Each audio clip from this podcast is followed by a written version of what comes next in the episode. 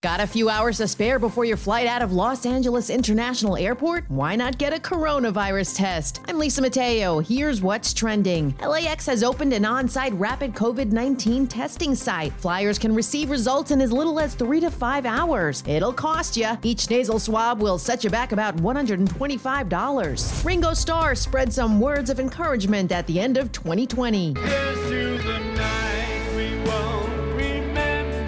The former Beatle released the music video to his latest song, Here's to the Nights. He even enlisted a few of his friends like Paul McCartney, Sheryl Crow, and Lenny Kravitz to sing along. You might want to think twice before you lick an icicle. An Iowa meteorologist says they're full of bird feces.